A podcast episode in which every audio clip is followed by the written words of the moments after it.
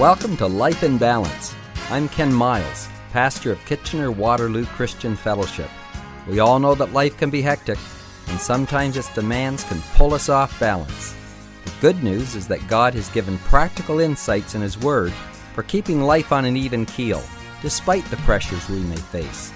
This program is designed to help us understand and apply God's wisdom in our everyday lives. Good Tuesday, everyone. Yesterday we began to talk about living in the power of the Spirit. Now, this is how we were created to live. When God created Adam, the scripture said that he came down and walked with him in the cool of the day. They had relationship and fellowship, and Adam was led and directed by God. But because of sin, Adam was cut off from God, and he had to go out from the garden.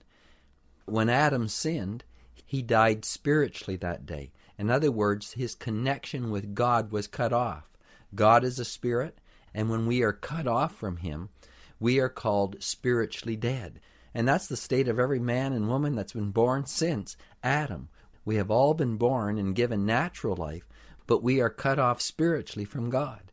And this is why Jesus came to earth. He came to remove our sin so that that relationship with God could be restored.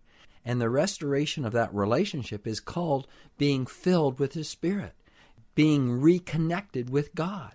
He puts His Spirit on the inside of us. We are meant to live our life empowered and directed by the Holy Spirit. I said yesterday that we are a power creation. We are meant to be empowered by the Spirit of God. This was why the disciples were told after Jesus' ascension into heaven that they were to go and to wait in Jerusalem. And Acts 1 and 8 says, And you shall receive power when the Holy Spirit is come upon you, and you shall be witnesses to me in Jerusalem and in Judea and Samaria and to the end of the earth. They went and they waited in the upper room for the fulfillment of this promise. They waited 10 days. They waited until the day of Pentecost. The day of Pentecost was 50 days after the Passover. And so Jesus was crucified on the Passover, was buried, rose again, and then showed himself alive to the disciples for 40 days, and then ascended into heaven. And so these disciples waited for 10 days for this promise of the Holy Spirit to come. Now it's interesting even to see why they had to wait for that 10 days, because the Holy Spirit was poured out on the day of Pentecost. The Feast of Pentecost was a commemoration of the giving of the law to Moses on Mount Sinai. The law was the central feature of the Jewish nation. They were to obey the law, keep the law. In other words, the law directed and empowered them. But the promise in the Old Testament was that there was a day coming when God was going to write his laws on their heart. He was going to take out a stony heart and give them a soft heart. He was going to put his spirit within them. This was called the promise of the Father. Now, isn't it interesting in Acts chapter 1 and verse 4 that Jesus tells them to go and wait for the promise of the Father, which he said, You have heard from me. For John truly baptized with water, but you shall be baptized with the Holy Spirit not many days from now. Well, it was about 10 days from then. And then, of course, he goes on and gives the promise that we've already read that they would receive power when the Holy Spirit came upon them. You see, this outpouring of the Holy Spirit on the day of Pentecost is very, very important because no longer the driving force of men's lives were to be outward external laws. Now he was going to put his spirit within us. He was going to write his laws on our heart. In other words, it was going to be an urge from the inside rather than a command from the outside. Now, this is the power of the Holy Spirit. It gives us God's heart. It gives us God's feelings. It gives us His motivation. And all this comes from the inside out when the Holy Spirit comes upon us. And then it also gives us gifts gifts to accomplish His work and purposes on earth. We are now to be led and directed by the Spirit of God. Now, we still have the Bible, and the Spirit will never lead us contrary to what is written in the Word of God. But our lives are to be more than just trying to keep the commands of the Bible. We need to have this power of the Holy Spirit given to us that will enable us to accomplish all that God wants us to. In Acts chapter 6, it tells us of an incident in the early church where there were problems and they needed to appoint some deacons to take care of the problem. And the qualification was to seek out from among you seven men of good reputation and full of the Holy Spirit and wisdom. You see, if we're going to do something for God, it's not just being skilled and talented. We need the power of the Holy Spirit to energize us and enable us. Without the power of the Holy Spirit, it's not just difficult to live the Christian life, it's impossible to live the Christian life. I remember years ago when I was speaking in a church, a lady came up to me after and she said, You know, I would really love to serve the Lord, but I just can't live the life. She went on to tell me about the temptations and the bondages that were in her life. And I told her, I said, You can't live the Christian life. When you come to God and surrender to Him, the promise is not only will He forgive you of your sins, but He will fill you with the Holy Spirit, which will empower you to overcome. We really need to see this as Christians because without the power of the Holy Spirit, we're like a power drill that has all the components, but it's not plugged in. We need to plug the drill in for it to work. You see, any power implement is designed to work on electricity. Take the electricity away, and the implement almost becomes useless. I mean, you can do a few things with the drill if it wasn't plugged in. I mean, you'd try to poke a hole through something, but the bit won't turn. There won't be any energy to spin it at the velocity it needs to bore through the wood. You see, we need the power of the Holy Spirit in our life. Another incident in the early church is in Acts chapter 8. Here, Philip goes down to Samaria and he begins to preach the word of God. And the scripture says that multitudes heard the word that Philip preached, and many believed, and they were baptized. But then it says in verse 14 Now when the apostles who were at Jerusalem heard that Samaria had received the word of God, they sent Peter and John to them, who, when they had come down, prayed for them that they might receive the Holy Spirit. For as of yet he had fallen upon none of them. They had only been baptized in the name of the Lord Jesus. Then they laid hands on them and they received the Holy Spirit. I mean, this is what these disciples needed. They needed the power of the Holy Spirit to live the life that God wanted them to live. Now, listen what the next verse says.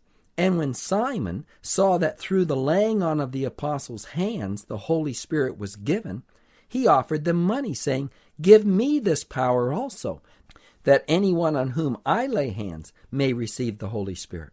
But Peter said to him, Your money perish with you, because you thought that the gift of God could be purchased with money. This is an interesting story, and it's not my intent to get into all of the meaning of this, but just to say this Simon saw that something happened when they laid hands on these people and they were filled with the Holy Spirit. And he realized it was the impartation of the Holy Spirit that was the power dynamic and he offered them money that he would be able to lay hands on people. And Peter said, No, this is not something that you purchase with money. This is the gift of God. This is the promise that the scripture says, Repent and be baptized, every one of you, in the name of the Lord Jesus Christ for the remission of sins, and you shall receive the gift of the Holy Spirit. This is the promise of God to us. So, living the Christian life means that your total being is filled with the Spirit of God. Now, 1 Thessalonians 5 and verse 23 says, Now may the God of peace himself sanctify you completely, and may your whole spirit, soul, and body be preserved blameless at the coming of our Lord Jesus Christ. Man is made up of several parts. We have a body, we have a soul, and we have a spirit. Our body is just the physical part of us. The soul is our mind, our will, and our emotions. And our spirit is the eternal part of us that joins with God's spirit. And so, if we're going to be filled with the Holy Spirit, all of these areas of our life need to be touched our spirit, our mind, our emotions, and our physical being. Each one of these areas of us need to be energized by the Holy Spirit. All of them are necessary and none is sufficient by itself, and each influences the other. So to live in the power of the Holy Spirit means for His Spirit to fill our spirit, it means for Him to fill our minds, and then our emotions, and then out to the physical expression of it through our bodies. So, what I want to do in the coming days is talk about how this power of the Holy Spirit influences these different areas of our lives. And this is what I'd say to you we need to be spiritually plugged in, mentally rewired, emotionally turned on, and physically sharpened. Now, to try to get an image that will help you, think of this power drill that I spoke about a few moments ago. For that drill to operate, it has different parts. There is a plug, there is a cord, there's a motor, and there is a drill bit. And every part of this needs to be functioning and empowered by electricity. And so the analogy I would give to you is that the plug on the drill is like your spirit. It's the part of us that plugs into God. Just as the natural plug plugs into the wall socket and connects with the electricity. So our spirit is to be joined with God's spirit. That's what it means to be born again. That's what it means to be regenerated. That's what it means to be filled with the Holy Spirit. It's God's spirit coming into us and quickening our spirit. We contact God with our spirit, and it's the plug of our life. But then our minds need to be rewired.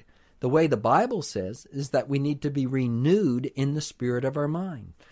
The spirit needs to flow through our minds in order to get to the rest of the body. So, just as the cord of the drill is connected to the plug, so our mind is connected to our spirit. And that which is happening in our spirit needs to then flow through our minds and rewire us. And we're going to talk about this in days to come the different wires of our minds, the different attitudes that are in our mind.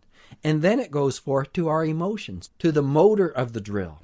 And I tell you, the motor of our lives is our emotions. They drive us, and they need to be empowered by the Holy Spirit. And finally, it needs to get out to our physical body. So, just as the purpose of the drill is fulfilled when the bit turns and actually drills through the material, so the purpose of our lives are fulfilled when we actually physically are touching this world in a way that God would want us to. And so, just as a bit needs to be sharpened, we need to be physically sharpened in order that the power of God flowing through us can be effective.